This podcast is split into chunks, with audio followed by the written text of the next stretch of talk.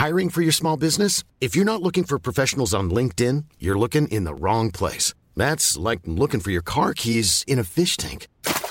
LinkedIn helps you hire professionals you can't find anywhere else, even those who aren't actively searching for a new job but might be open to the perfect role. In a given month, over 70% of LinkedIn users don't even visit other leading job sites. So start looking in the right place. With LinkedIn, you can hire professionals like a professional. Post your free job on linkedin.com slash people today. Jag tog bilen och åkte ut till havet utanför Skellefteå och den här gången så var det Skellefteå AIKs lagläkare sedan några år tillbaka, Karin Rundblad, som fick påhälsning av Sportpodden med Edström och Åberg. Men hon är inte bara läkare utan också mamma till fem pojkar där en av dem är 21-åriga Petter Granberg som till den här säsongen bytte Skellefteå och SHL mot Toronto och NHL. Dessutom är hon gift med pappan till Chicagos David Rundblad så hockeyn har hon i blodet. Det blev ett möte där hon inte bara berättade om huvudskadorna, om det uppdrag SHLs Jörgen Lindgren gett henne, de skador som börjar dyka upp på unga spelare på grund av överbelastning i unga år, hoten hon fick efter att hon vaccinerat Skellefteå-spelare mitt i natten och moraliska dilemman som läkare. Nej, hon talar också ur ett föräldraperspektiv och vikten av att ge unga elitsatsande ungdomar en identitet utanför hockeyn och hur hon reagerade när AHL-spelaren Terry Trafford hade tagit sitt liv endast 20 år gammal. Jag heter Cecilia Edström och här börjar Karin med att berätta hur det kommer sig att hon från första början blev läkare.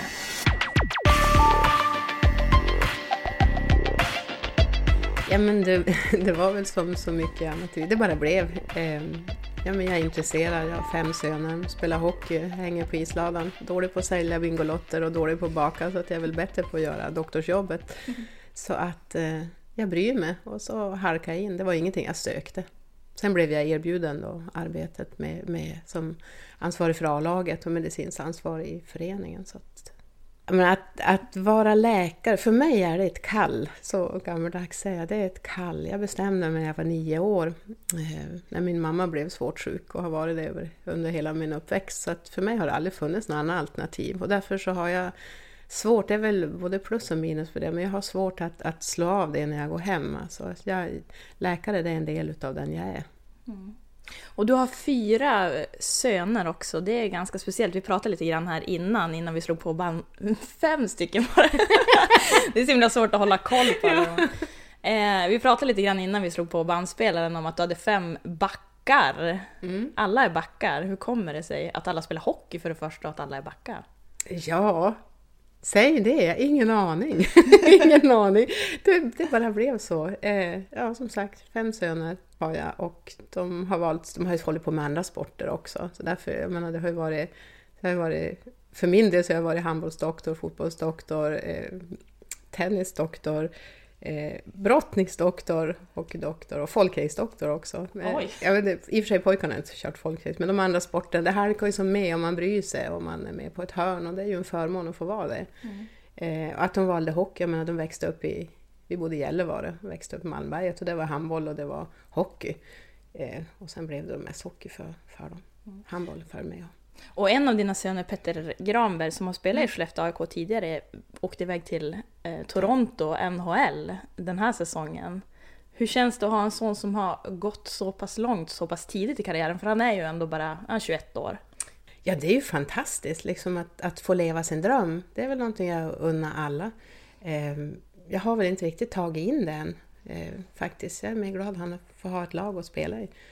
Så, är det. så var det när vi flyttade hit till Skellefteå. Jag var glad att han fick ett lag att spela och vara med i en social gemenskap. Sen att det har kommit så långt, det är ju jätteroligt. Extra roligt är det ju därför att om vi ser till hans spelartyp, jag unnar ju alla att nå framgång, men att om, om Petter kan så kan ju ja, men så många andra där uppe i, i, i småbyarna, i inlandet, överallt. Petter har ju aldrig syns i de stora rubrikerna. Han är en person som är viktig att ha i ett lag.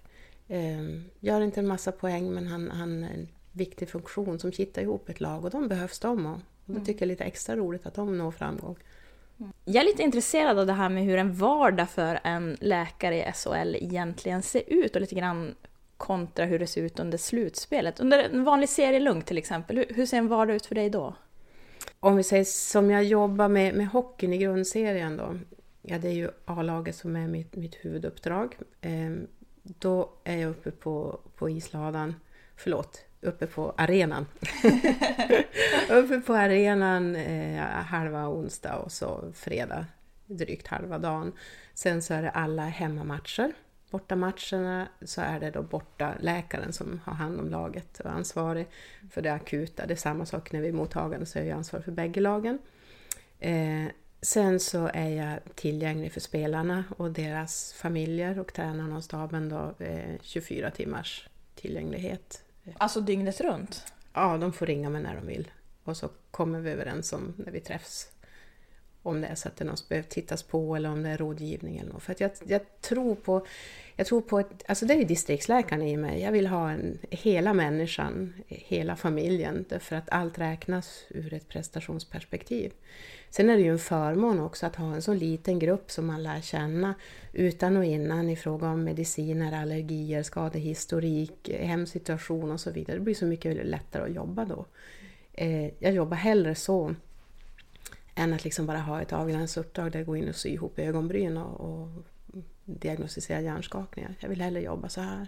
Nu under slutspelet mm. då? Det måste ju vara ganska stora skillnader. Nu är det match hela tiden i princip och det är mycket tuffare spel också. Det blir mer skador. Det blir det och det är därför vi snäppar upp också det medicinska teamet. Jag är ju bara en del i ett sammanhang. Under slutspel så då, då är jag på, om vi ser ur mitt perspektiv, men även då ur de andras perspektiv, ja men jag är på alla alla träningar, eh, alla matcher, hemma och borta. Vi flyttar som ihop på något vis. Mm. Sen blir man ju också... Man går ju som så mycket in i det så att det är lätt att man... Jag brukar säga man går som in i en bubbla tillsammans. Eh, när man har fokus då på varje match, varje träning och så liksom jobba sig framåt mot ett gemensamt mål. Mm. Eh, så jag tror det är en förutsättning att man drar ner på de andra jobben runt omkring, annars orkar man inte. Mm. Så nu under ett slutspel till exempel, hur många, hur många av spelarna är det som behöver någon typ av behandling?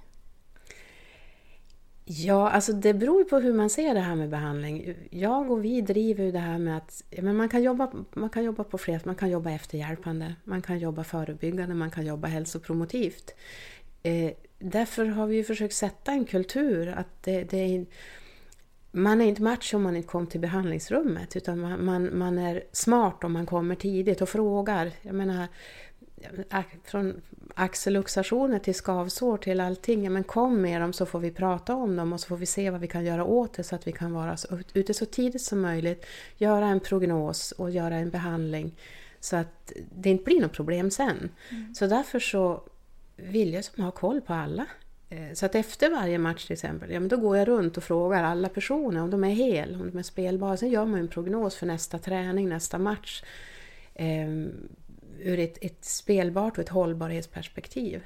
Och hållbarhetsperspektivet för mig, det är ju både ja, men nästa träning, nästa match den här säsongen, men även livet trots att det är då brinnande slutspel så får vi ju aldrig tumma på liksom den långsiktigheten i hållbarheten hos den här individen. Det är ju det medicinska ansvaret som också ligger med i, i mitt sätt att se på, på mitt uppdrag. Mm. Sen är det ju en del som måste lappas ihop också. Mm. Och där höjer man ribban i slutspel. Ja, det gör man. Mm. På vilket sätt då? Eh, ja, att man kan spruta med bedövning om det är så att det inte förvärrar den långsiktiga prognosen och att man förstör för dem eh, på något vis, för då ska man absolut inte spruta en skada. Eh, man kan tejpa, man kan behandla med laser, man kan göra olika former av anpassningar i skridskor, bygga på extra skydd och så vidare för att göra dem spelbara. Mm. Vars går den där, det tycker jag är väldigt intressant det här med, med läkare, vars den här moraliska gränsen går någonstans för hur, hur långt man släpper det på något sätt. Hur mycket får en spelare vara skadad innan du sätter stopp för att den ska åka ut på isen? Hur ser det ut om man jämför med läkarna runt om i SHL? Är det någon skillnad eller har ni någon gemensam riktlinje på det på något sätt? Nej, det finns ingen gemensam linje på så vis. Det där tror jag handlar om ens egen personliga etiska och moraliska bas och sitt förhållningssätt till sitt, till sitt yrke och sitt förhållningssätt till sina medmänniskor. Som jag sagt, jag, det är mitt kall att vara doktor. Jag har funderat hela mitt liv på hur jag ska förhålla mig till, till sådana här saker. Eh, och jag är hemskt glad att jag får det, det utrymmet i, i föreningen och då, den, den lyhördheten både hos tränarna och, och våran GM och, och våran klubbdirektör att jag får det utrymmet att ta de här besluten. Därför du får aldrig någonsin äventyra spelarnas långsiktiga hälsa. Eh, är det så att, att, att man till exempel, låt säga att det är en stukad handled som man liksom kan tejpa ihop, eller en inflammation i ett muskelfäste. Eh, ja men om jag spelar honom idag och vi tejpar upp eller eh, ja, men i slutspelet vi sprutar honom. Det betyder att vi kanske måste tillåta oss då några extra dagar med rehabilitering när vi anpassar. Eh, och spelarna är med på att det priset betalar vi. Ja men okej, då kan vi släppa det. Är det så det innebär att den här skadan kommer att få konsekvenser på längre tid för att vi släpper på en, ja men då är det inte acceptabelt. Då är det nolltolerans, då backar vi. Mm. I grundserien så har vi ju mer utrymme för att, att eh, vila, för att rehabilitera än vi har nu i slutspel. För att nu handlar det ju, vi har ett begränsat antal matcher kvar och det gäller att vinna. Och det vill vi allihop, vi har en gemensam målbild. Men det får aldrig, aldrig gå ut över spelarens långsiktiga hälsa.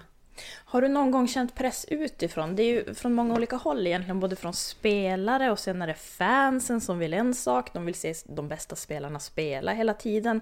Och så har du de som sitter general manager och så vidare. Det är mycket press på dig på något sätt vilket beslut du ska ta. Har du känt av den här pressen någon gång? Jag har nog valt att inte känna av den. Eh, och det, det tror jag mycket tack vare jag är trygg i min profession. Ehm, och framför allt så har jag, jag har fått ett mandat och ett förtroende utav min chef och min chefschef, det vill säga min GM Lasse Johansson och, och klubbdirektören Pia Israelsson. Och utan det mandatet och förtroendet så hade det ju varit svårt att stå upp för, här, för de här besluten som jag måste ta. Sen är det så att jag är bara en del i det medicinska teamet. Jag är ytterst ansvarig, men jag kan inte allt, utan tillsammans kan vi ju så mycket mer. Så därför så vilar ju besluten på vår gemensamma erfarenhet och våra gemensamma bedömningar. Och då är det min uppgift också att samla in den här kunskapen innan vi fattar beslut och innan jag rapporterar till tränare. Mm. Jag vill återkomma till det här du sa om att det är inte macho att inte gå in i behandlingsrummet. Har du upplevt tidigare, du har ju varit med i hockeyvärlden hur länge som helst egentligen, har du upplevt att det är liksom lite svagt att visa sig skadad eller visa att man har ont någonstans? Jag, jag, vet inte, det kan ju finnas en jargong kring, kring det här ibland, men jag väljer som att inte lyssna på den eller att möta den och förklara så här jobbar vi här. Det är samma när, när vi har våra nyanställningsundersökningar, när vi får en ny spelare, jag har en nyanställningsundersökning, då pratar jag om det praktiska, jag undersöker spelaren, men jag berättar också om, om värdegrund och hur vi tänker när vi jobbar här och vad jag förväntar mig av spelaren. Likväl som jag frågar vad han förväntar sig av mig. Mm. Eh, ett exempel på det här med, med matcher. Det kan väl vara lite, jag har varit iväg på, på eh, landslagsuppdrag med, med juniorkillarna två gånger till Tjeckien och till Slovakien. Och det var lite, lite roligt också när, när eh, Rickard Grönborg tror jag det var som sa det att efteråt när de som sammanfattade ja, det var, det var ju faktiskt inte så dumt att ha ett fruntimmer med sig för att det, det, det, blev ju lite en mjukare stämning i alla fall. Så det var inte så dumt. Mm. Och sen fick jag för mig nästa resa. Så att någonstans att ref, reflektera över vi kvinnor, kvinnor och män tillför ju olika saker. Och det är, ingen, det är ju ingen konkurrenstänkande i det, utan däremot kan vi bara se det som en fördel. Att vi tillför olika saker och så accepterar man det och så försöker man få en jämnare könsfördelning. Jag tror det är jättebra på alla arbetsplatser. Mm. Du är ju ändå ganska ensam som kvinna, får man mm. säga det? Eller du är väl mm. helt ensam när det handlar om A-laget? Eller? Jo, det, ja. det stämmer. Det. Hur är det att komma in i en så mansdominerad värld som kvinna? Då? Jag ser det inte utifrån kön, utan jag ser utifrån profession och person mer. Eh, sen så frågar jag ju killarna också, för att det är klart, nu var det ju en och två som höjde på ögonbrynen när jag klev in där första gången. Eh, jag brukar ju fråga, ja, men nu har jag det här, det här uppdraget, har du något problem med att, att eh, det är en kvinna i omklädningsrummet? Eh, och om du har det så får vi jobba på det, för nu är jag här. Mm. Så att eh, jag upplevde det inte som ett problem, men det handlar ju lite grann också om ja, men den bakgrund jag har. Jag, menar, jag är 52 år och har, när jag började jobba som läkare så var det ju mest män. Och visst har jag mött liksom attityd, attityden att vara lite genomskinlig, att någon tittar tvärs igenom en eller över huvudet på mig eller inte lyssnar på vad jag säger för att jag har varit kvinna när jag började jobba som, som underläkare. Jag har jobbat större delen av mitt yrkesverksamma liv har jag jobbat uppe i Gällivare, Malmberget och i Nordnorge. Och, och det finns olika kvinnosyn i olika delar utav Sverige. Ehm, så visst har jag märkt av det. Men då kan man ju bara backa till sig själv. Vad, vad, kan jag påverka? Det är mitt eget förhållningssätt och så sen får jag visa genom, genom den jag är och hur jag jobbar vad jag har att erbjuda i min profession och då får de väl ta det eller inte. När vi pratar om att du är inne i omklädningsrummet, jag tänker just på Petter, din son. Ja. Hur, hur var det? Det måste ju ändå vara lite speciellt, eller?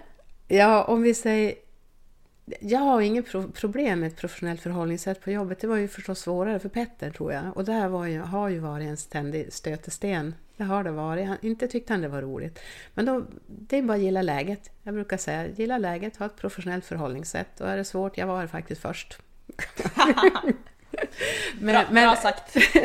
jo, nej men han, han är duktig. Sen är det ju, ja men gentemot Petter, det handlar ju om att visa respekt. Och det är samma gentemot de övriga killarna. Så jag är ju en del av det, men, jag måste ju respektera dem när de byter om eller om de är i duschen eller hur, hur de är. Jag menar, jag kan ju inom mitt sätt att vara välja hur jag agerar också. Och det, det försöker jag göra. Mm. Vi ska prata lite grann om um, de här huvudskadorna också som är ett hett debattämne nu. De här senaste åren i SHL har de ju varit när folk kom från blindside och du vet, mm. det är dålig respekt på planen och så mm. vidare. Hur, hur upplever du det som läkare? Nu har du varit några år i Skellefteå AIK. Har du sett någon skillnad från det att du kom till fram till nu, det här med respekten på planen och så? Ja, så problemet tror jag, spelet går ju så mycket fortare. Så att det händer ju mer saker där ute. Det går, det går fortare och det blir, blir mer smällar. Om vi säger vi har väl blivit duktigare tror jag på att uppmärksamma hjärnskakningar och prata om det och försöka jobba mer preventivt och det tycker jag är väldigt, väldigt bra. Det är ju en utveckling som har blivit. Sen huruvida det har blivit mer hjärnskakningar eller inte. Ja, det blir mer hjärnskakningar, men om det beror på att spelet är snabbare eller om det beror på att vi är bättre på att diagnostisera det och bättre på att synliggöra det, det vet jag inte. Men vi är i alla fall på väg åt rätt håll. Eh, i fråga om arbete mot hjärnskakning, men det finns otroligt mycket mer att göra än. Det, det vi gör rent praktiskt idag, det pågår ju en hjärnskakning, en studie där man tar blodprov eh, och söker, som är nyligt publicerad. Eh, som visar, som, vi, som visar väldigt spännande resultat. Det visar att, att man förmodligen kommer att kunna hitta en markör som är specifik för hjärnskakning. Alltså att man tar ett blodprov tar, på spelaren och så... Och så kan man se liksom att det ger indikation på att det är en hjärnskakning och det gör att det blir lättare med rehabiliteringen. Vad gör vi mer då? Jo, jag har fått ett uppdrag av Hockeyligan, Jörgen Lindgren, så att jag kommer att se över hur, eh, hur gör vi egentligen? För min, min uppfattning, för vi gör ganska olika som läkare. Och jag, skulle vilja, jag kommer att göra en, en inventering av vilka undersökningsmetoder använder vi, hur rehabiliterar vi, hur kvalitetssäkrar vi? Och så sen att sätta ihop någon enkel kokbok då kring det här som man kan välja att använda oavsett om man jobbar i, i SHL eller om man jobbar i MIF i, i Malmberget i, i hockeyn som stöd för hur man, hur man hanterar det här med, med hjärnskakning när de redan har hänt. Mm. Eh, förebyggande, det finns hjälmar som, som är konstruerade specifikt för att ta emot de här rotatoriska smällarna som blir som sitter bättre på huvudet för att minska då eh, hjärnskakningen. Eh, där kommer ju Skellefteå AIK också att gå ut med, med riktlinjer. Vi kommer att använda den hjälmen i, på våra spelare i, i representationslaget och A-jun, B-jun, men även liksom att gå ut och subventionera den till de yngre spelarna i föreningen också för att snäppa upp det förebyggande arbetet. Mm. Eh, och det är jättebra att föreningen tar det ansvaret. Så det är väl det som ligger i pipeline. Det är inte ute än men vi kommer, vi kommer att jobba för det. Jag pratade med Luleå Hockeys läkare Hjelverton Tegnér för någon mm. månad sedan här och han gick ut och kritiserade ganska hårt sina läkarkollegor i SHL för att de inte tog det här med, alltså att de inte tog ut spelarna från planen när de uppenbart hade en hjärnskakning. Vad, vad tänker du om en sån sak? Självklart ska man ju ta ut spelaren från planen för att man ska kunna diagnostisera ordentligt. Sen vill inte jag gå ut så starkt och, och kritisera. Det är ju så att man, man sitter framför TVn och man ser en bild. Eh, diagnostiken bygger ju på så mycket, mycket mer. Och det är lite det som ligger till grund för att jag vill undersöka att, men hur gör vi egentligen? Mm. Och vi säger att, som jag tänker när jag, när jag ställer, för det är svårt att ställa diagnos hjärnskakning. Det är jättesvårt. Eh, ja, men då måste jag samla in så bra beslutsunderlag som möjligt. Är jag på plan ja, men, och springer ut, ja men det är den där första ögonkontakten, det första man säger. Om inte jag är där, ja men vem var där först? Jag kan fråga domaren, jag kan fråga ja, men våran, våran medicinskt ansvariga i båset, om det är en bortamatch, jag ringer och pratar med dem efter, eller att man samlar ihop det. Jag kan titta på på, eh, på inspelningen på, på datorn som man har för att gå igenom situationen igen. Jag samlar in mer information och så tittar jag på spelaren. Är jag osäker, men självklart plockar man bort dem så följer man upp dem och så ser man dagen efter. Eh, använder skattningsskalor liksom för att objektivisera de fynd man har. Inte fråga bara hur mår du? Hur har, har du sovit? Utan på något vis hitta parametrar som man objektivt kan utvärdera och följa. Och så sen utifrån det då ställa diagnos. Och sen generellt sett bättre fälla än att fria. Mm. Men det är svårt. Det jag tror är viktigt det är att, att respektera, alltså att respektera vi kollegor måste respektera varandra också. Sen kan man ju ha synpunkter, men då får man ju prata med varandra så att man kan, kan driva utveckling och lära sig av varandra istället för att kritisera varandra. Eh, därför att det jag ser när jag sitter hemma och tittar på matchen, jag tittar ju på alla bortamatcher så att säga, så jag är delaktig med laget, men om jag sitter hemma och ser på hockey, det är lätt att ha åsikter om man sitter hemma i soffan. När man är på plats har man större möjlighet till ett bra beslutsunderlag. Sen måste vi ha tillit till varandra och tilltro att vi alla vill väl och gör ett bra jobb och att vi som läkare har det medicinska framför ögonen och inte någonting annat när det gäller skadorna. Vad tänker du om spelare som har måste ge upp sin karriär, som till exempel Fredrik Anderberg i AIK? Mm. Hans första match i AIKs A-lag så fick han en smäll mot huvudet och tvingades lägga av, 19 år gammal. Det är förfärligt, det ska inte behöva ske. Hur ska vi göra för att det inte ska hända igen då?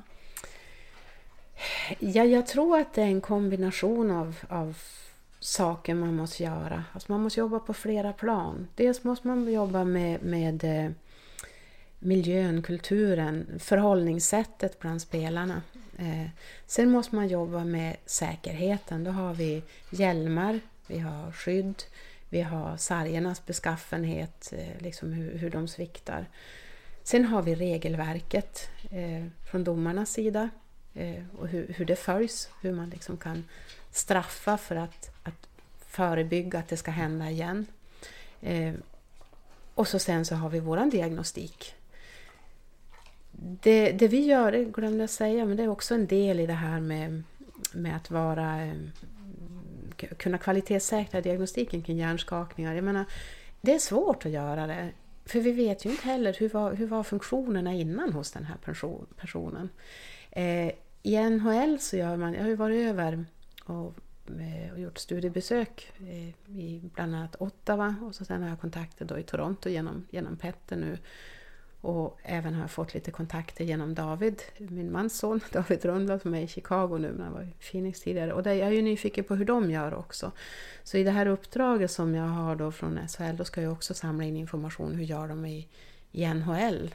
Eh, där man har snäppat upp också diagnostik och rehabilitering kring hjärnskakningar. Det finns alltså sådana här um, databaserade test, kognitiva test som man gör, som heter Impact bland annat, som man gör i NHL.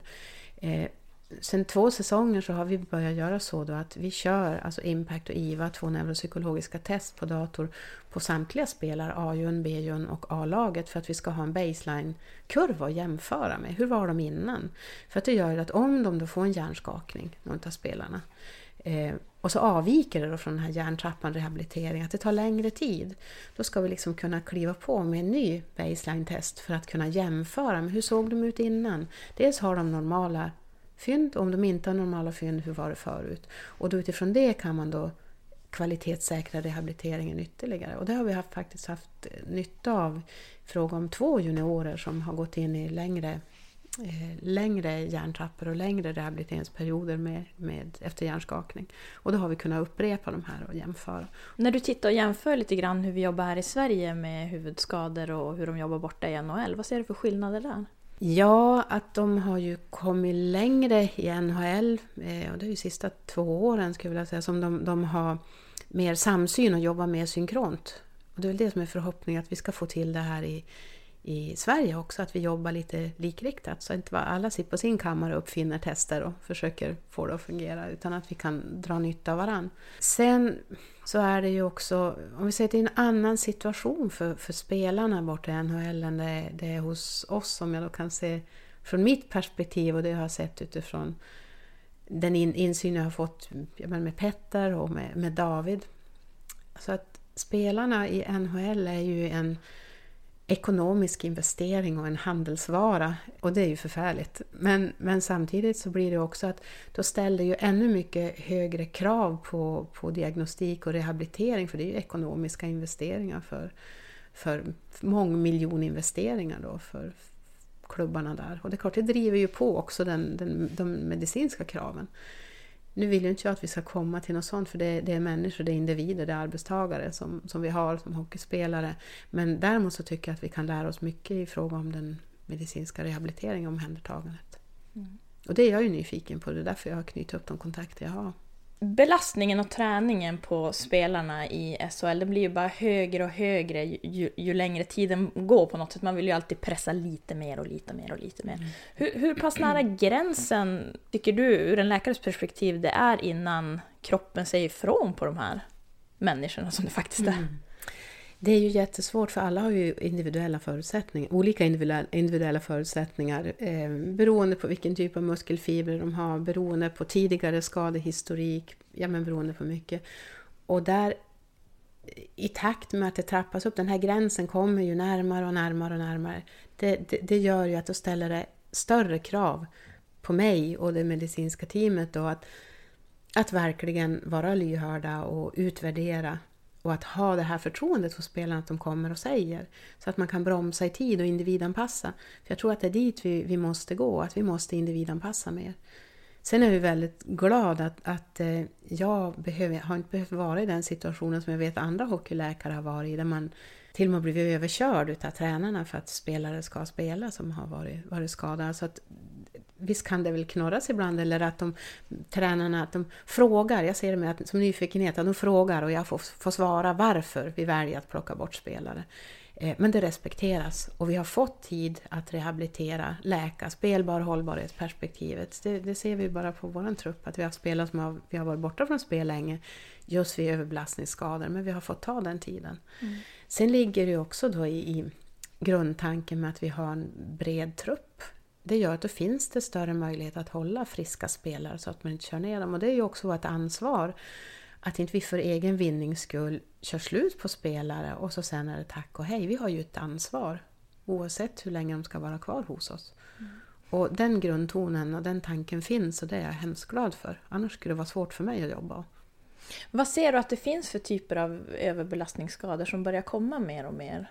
Ja, det är ju framförallt muskel eh, stora muskelgrupper som fäster, alltså i muskler avslutas med sena, sena fäster in i benet. Det blir inflammationer i, i senorna, alltså tendiniter. Sen kan det även bli alltså inflammationer in mot ben så att man luckrar upp och får en, en svaghet rent in mot skelettet. Eh, den typen av skador kommer ju parallellt med ökad träningsgrad. Det gör det ju. Sen finns ju de här oturs, otursskadorna då på isen förstås med knän och axlar, mm. eh, nackar, huvuden som vi måste jobba för. Det kliver ju allt längre ner i åldrarna det här med att man ska börja träna hårt och det blir tidigare och tidigare. Vad tänker du om hård träning i växande år? Det är bra att träna. Det är det. Det är bra både för kropp och själ och det ökar koncentrationsförmågan i skolan och, och det ökar också förutsättningarna för att kunna kliva på med den hårda träning som behövs senare. Däremot så, må, så behövs det särskilda hänsynstagande, det är växande kroppar, det är andra typer av skador det kan bli. Vår stora utmaning där det är ju att utveckla den medicinska organisationen i föreningen så att det även omfattar de yngre åldrarna och det är någonting som ligger i pipeline som Skellefteå AIK kommer att göra. Eh, och det, det, är bra och det är absolut nödvändigt, det måste gå hand i hand med ökad träning. Men sen så är det också ett föräldraansvar och ett individansvar. A och O är ju återhämtningen. Och så, det finns ju en del som spelar, liksom, man kan flytta mellan olika lag och få extra träningar. Jättekul säger grabbar och tjejer. Åh, och, och, dels att vara utvald och få köra extra och få köra extra med någon som är äldre, det betyder att då är jag ju duktig. Så växer man. Eh, ja, men, och så sen är det en utmaning och sporten är jätterolig. Men den där återhämtningsdagen då, det kanske bara var en dag för återhämtning och den dagen skulle jag då få träna extra med de som var äldre. Hur lätt är det då att säga nej som, som barn? Och hur lätt är det att säga nej till tränaren? Man vill inte säga nej utan att men orkar, nu kan jag köra. Då landar du i föräldraansvaret. Och föreningens ansvar liksom att, att verkligen se till att det finns utrymme för återhämtning. Det tror jag är jätte, jätteviktigt, annars så kommer vi att se andra skador framöver. Eh, en typ av skada som har börjat komma som man tror hänger ihop med tidig belastning i unga år, det är ju den här impingement, alltså i höftleden när man får benpålagringar som gör att man får en successivt inskränkt rörlighet i, höf i höftleden. Och det är en väldigt besvärlig skada. Eh, idag så kan man operera det. Det finns inte så mycket långtidsstudier än, fem sex år framåt kan man väl se. Men, men det är ju en sån där skada som man tror hänger ihop med just överbelastning i tidig ålder i höfterna. Som vi i så fall kommer att få se mer av framöver. Jag vet inte. Min förhoppning är att vi inte gör det om vi, om vi tänker efter före. Rätta mig om jag har fel nu, men visst var ni en av de första föreningarna i SHL som tog beslutet att um, inte berätta vilka typer av skador som som spelarna hade, visst var det så? Jo, det var, jo, vi var först. Det var väl företagsläkaren i mig. Jag valde att införa begreppet hälsopromotion i, i, i, i SHL. Eh, vi pratar bara friskfaktorer i slutspel, vi pratar inte skador för man blir vad man tänker. Eh, som en hälsopromotiv insats ville jag då att vi skulle flytta fokus till att prata friskhet. Men tidigare så har ju klubbar gått ut med vad det är för typer av skador och så, men ni valde att nej, det gör vi inte. Eh, precis, och det var ju liksom det här med när vi går in i slutspel så stänger vi ner lite grann. Och så för mig är det en hjärtefråga att fokusera på det som är friskt istället. Sen överhuvudtaget, även då i grundserien, så pratar jag gärna så, jag pratar så lite som möjligt om, om spelarnas skador. Eh, och det är ju ur ett annat perspektiv. Och det är ju för att jag har ett, ett ansvar för spelarna att det inte ska komma ut. För jag menar, om, om det börjar komma i pressen, ja, men en knäskada här eller en axel där och så vidare. Ja, men efter, efter Skellefteå kanske de ska jobba hos någon annan arbetsgivare. Det är inte en fördel för spelaren om det liksom, man googlar på dem och så finns det liksom en uppsjö av skador. Eh, som kanske inte var någon allvarlig skada heller, men i pressen ser det ut som att det är en allvarlig skada. Då är det ju bättre att ta ett ansvarstagande för spelaren redan då. Att det, det skrivs inte om det helt enkelt, för det gynnar inte dem på lång sikt. Mm. Eh, är det sen liksom så nästa klubb behöver information rent medicinskt, ja men då, då får man det, men inte via det som har stått i pressen. Så det är ett sätt att ta ansvar för spelarna och stå upp för dem. Det blev ju en liten debatt runt det där som jag i alla fall kommer mm. ihåg det, att ni fick lite skit för att ni stängde ner på det där viset. Märkte du av det någonting? Ja, oh ja men det har jag inget problem med. Det är för att jag, jag, jag, man ska ju kunna stå för det man säger och det var liksom ingen, inget påhitt utan det fanns ju en tanke med att jag valde att säga så. Mm. Och sen har jag också fått eh, gehör för det i föreningen så vi har fortsatt att ha den, det förhållningssättet och det, det står jag fast vid att det är klokt att göra så. En annan sak som det blev väldigt stora rabalder runt också, det var ju när eh, svininfluensan drog in över världen och alla skulle vaccinera sig. Mm. Du får berätta själv egentligen mm. hur, hur det där gick till. Jag minns att det var, det, var, det var mycket prat om det här i alla fall. Ja, hur så hemskt. jo, eh, svininfluensan kom, vi skulle Eh, bistå med massvaccinering, jobbar jobbade på kommunhälsan då. Eh, och vi vaccinerade, eh, jobbade extra och jobbade långa dagar och vaccinerade befolkningen. Problemet med vaccinet det var bara hållbart en viss tid. Så när man drog upp det då inom 24 timmar var det tvungen att användas, annars var man tvungen att kassera det. Problemet var också att det fanns så lite vaccin till att börja med, att man hann inte få fram tillräckligt mycket. Så att det blev en oro i befolkningen. Och det förstår jag, liksom, att, att hinna få det där vaccinet. En riskgrupp är astmatiker, hjärtsjuka eh, och så vidare. Spelarna, ja, klart vi har astmatiker i, i truppen och som alla andra, men generellt sett så är ju spelarna inte prioriterade på något sätt. Vaccinerad på kommunhälsan, jag hade några doser över. Jag hade varit ut var ute på stan, var ute i, i foajén till och med på kommun när, när vi liksom stängde ner. Är det någon som vill ha? Jag har ringt. Är det någon som vill ha? För att hej är ju ohult och, och slänga och slänga bort liksom. Eh, men det fanns ingen som ville ha det så att antingen skulle jag droppa det då i, i i soptunnan eller också skulle jag använda det. Jag visste laget skulle komma tillbaks klockan två på natten efter en bortamatch. Så jag ringde och sa att, att eh, jag kommer vara uppe på ladan. Jag har de doser, det räcker inte till alla. Vi prioriterar de som har astma och sen så ger jag till, till övriga, de som vill ha. Jag finns där klockan två i natt och vaccinerar. Och då gjorde jag det. Och det tycker jag fortfarande var ett bra beslut istället för att slänga bort dem. Eh, sen var det då så här att jag tänkte hur ska jag förhålla mig? Jag vill ju berätta om det här för jag tänker att det här kan ju bli något, no problem då. Så att jag meddelade det då till en tidning att, att, eh, att jag hade gjort så här helt enkelt. För att jag vill ju att allt det vi gör ska vara väl synligt eh, och etiskt moraliskt försvarbart. På samma sätt som, som vi jobbar via, via sjukvården, alltså via försäkringen. Alltså ingen av våra spelare går någonsin före i någon kö. Eh, vi får inte någon magnetkameraundersökningar som går före tant Agda med cancer utan vi, vi köper dem via försäkringen istället. Eh, på samma sätt här, det ska vara etiskt moraliskt försvarbart så jag använder det som, som skulle kasseras. I samma veva som det här så var det då en annan eh, hockeyförening som hade beställt hem vaccin Eh, och sagt att det var till riskgrupper men tog det till hockeylaget. Och då ringde jag till tidningen och sa att du får gärna skriva om hur jag har gjort eftersom det, jag vill inte att det ska vara några paralleller att vi har gjort på samma sätt för att det skulle aldrig falla mig in att göra så. Men det blev ändå massa skriverier om det här och jag tog väldigt illa vid mig eftersom det landade. Jag fick anonyma telefonsamtal, de ringde hem och hotade mig och så vidare. Men, men vad som gjorde så ont var att, att min etik och moral och min, min min plattform som människa, mitt synsätt på andra människor ifrågasattes. Och då är man väldigt naken. Mm. Eh, I och med att det här är mitt kall, det, det, kunde jag inte, det kunde jag inte skaka av mig. Utan det, då sov jag dåligt och mådde jag jättedåligt. Vad jag gjorde som doktor och mina ageranden, det har jag inget problem att stå upp för. Absolut inte.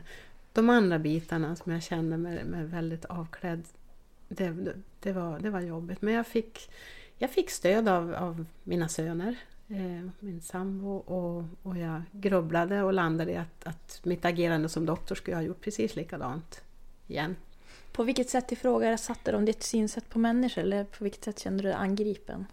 Hur kan jag göra skillnad på folk? Hur kan jag ta från dem, kan jag ta vaccin som skulle gå till dem som eh, är sjuka och ge till dem som är friska? Och det skulle jag aldrig göra. Så det, det, nej, det, var, det var inget roligt. Hur, hur länge tog det innan du kom över den smällen då? Ja, kom, kom över det, det var ju bara att bita ihop och gå vidare. Jag visste ju vad jag hade gjort och jag visste att jag kunde stå för det. Så är det. Det var en ny situation som jag inte var förberedd på. Idag är jag ju förberedd på den så att jag jag vet ju. Det, det, blåser, det blåser ibland, så är det. Och då är det ju ännu viktigare att man jobbar på ett sätt som kan synas eh, i sömmarna. Mm. Och det, det stärker ju mig i det förhållningssätt som, vi, som jag har valt att jobba i föreningen och som föreningen också jobbar för och, och, och som vi ska fortsätta att utveckla oavsett vad det är. Att det ska, man ska tåla att synas i sömmarna och man ska kunna stå för vad man gör. Det ska finnas en värdegrund man jobbar utifrån i föreningen. Det ska finnas en, en individuell värdegrund och plattform som man kan stå för.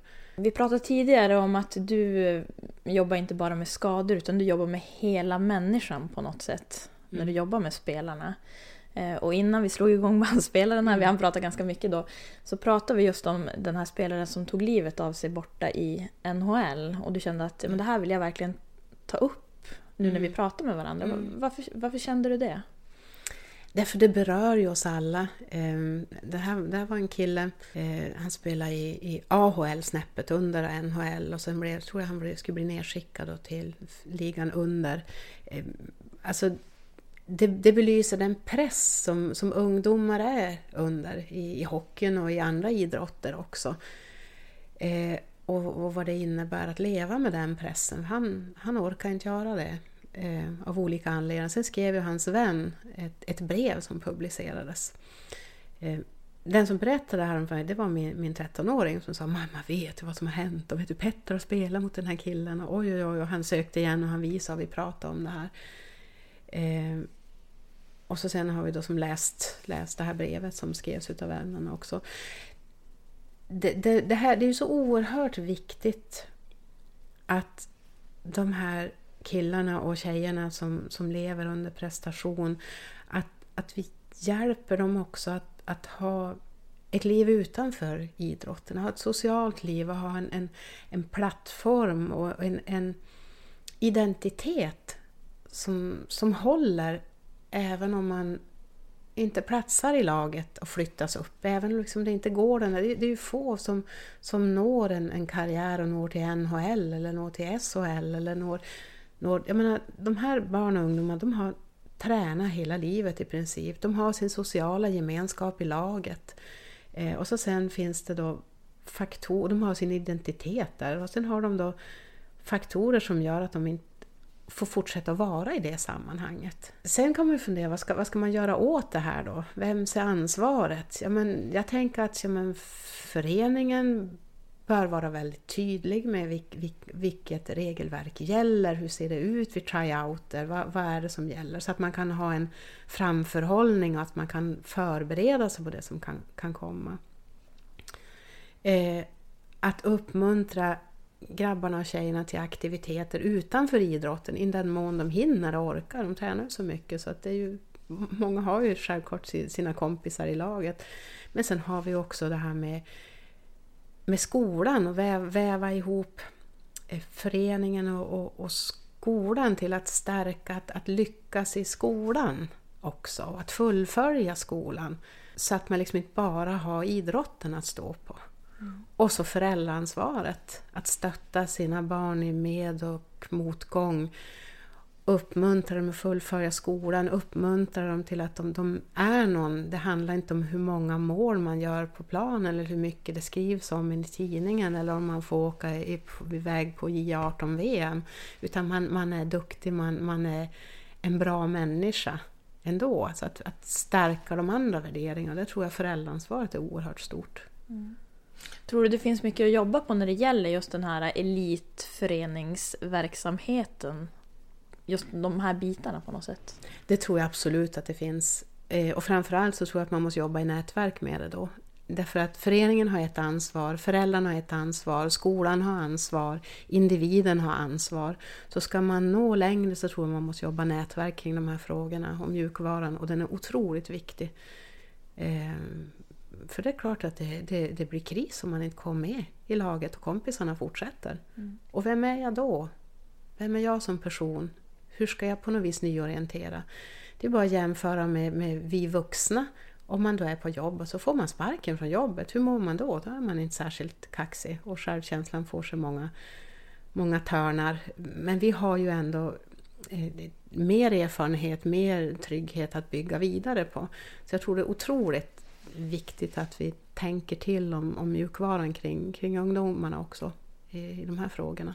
Och jag tror att den här killen i AHL som, som eh, tog livet av sig, jag menar, han är varken den första eller den sista. Så är det bra att det uppmärksammas för då kan det komma någonting gott ur det där i, i debatten som kanske kan hjälpa och förhindra att det händer igen. Tusen, tusen tack Karin för att vi fick eh, besöka dig här i den här underbara miljön också. tack snälla du för, för förtroendet och för att du lyfter de här, just de här frågorna, det är mina hjärtefrågor. Och sen även för att du lyfter det här med kvinnor inom, inom idrott. Eh, för det är som jag säger, att vi tillför olika saker, män och kvinnor. Och jag tror att det är bra att bejaka det och lyfta in mer utav mångfalden. Det berikar.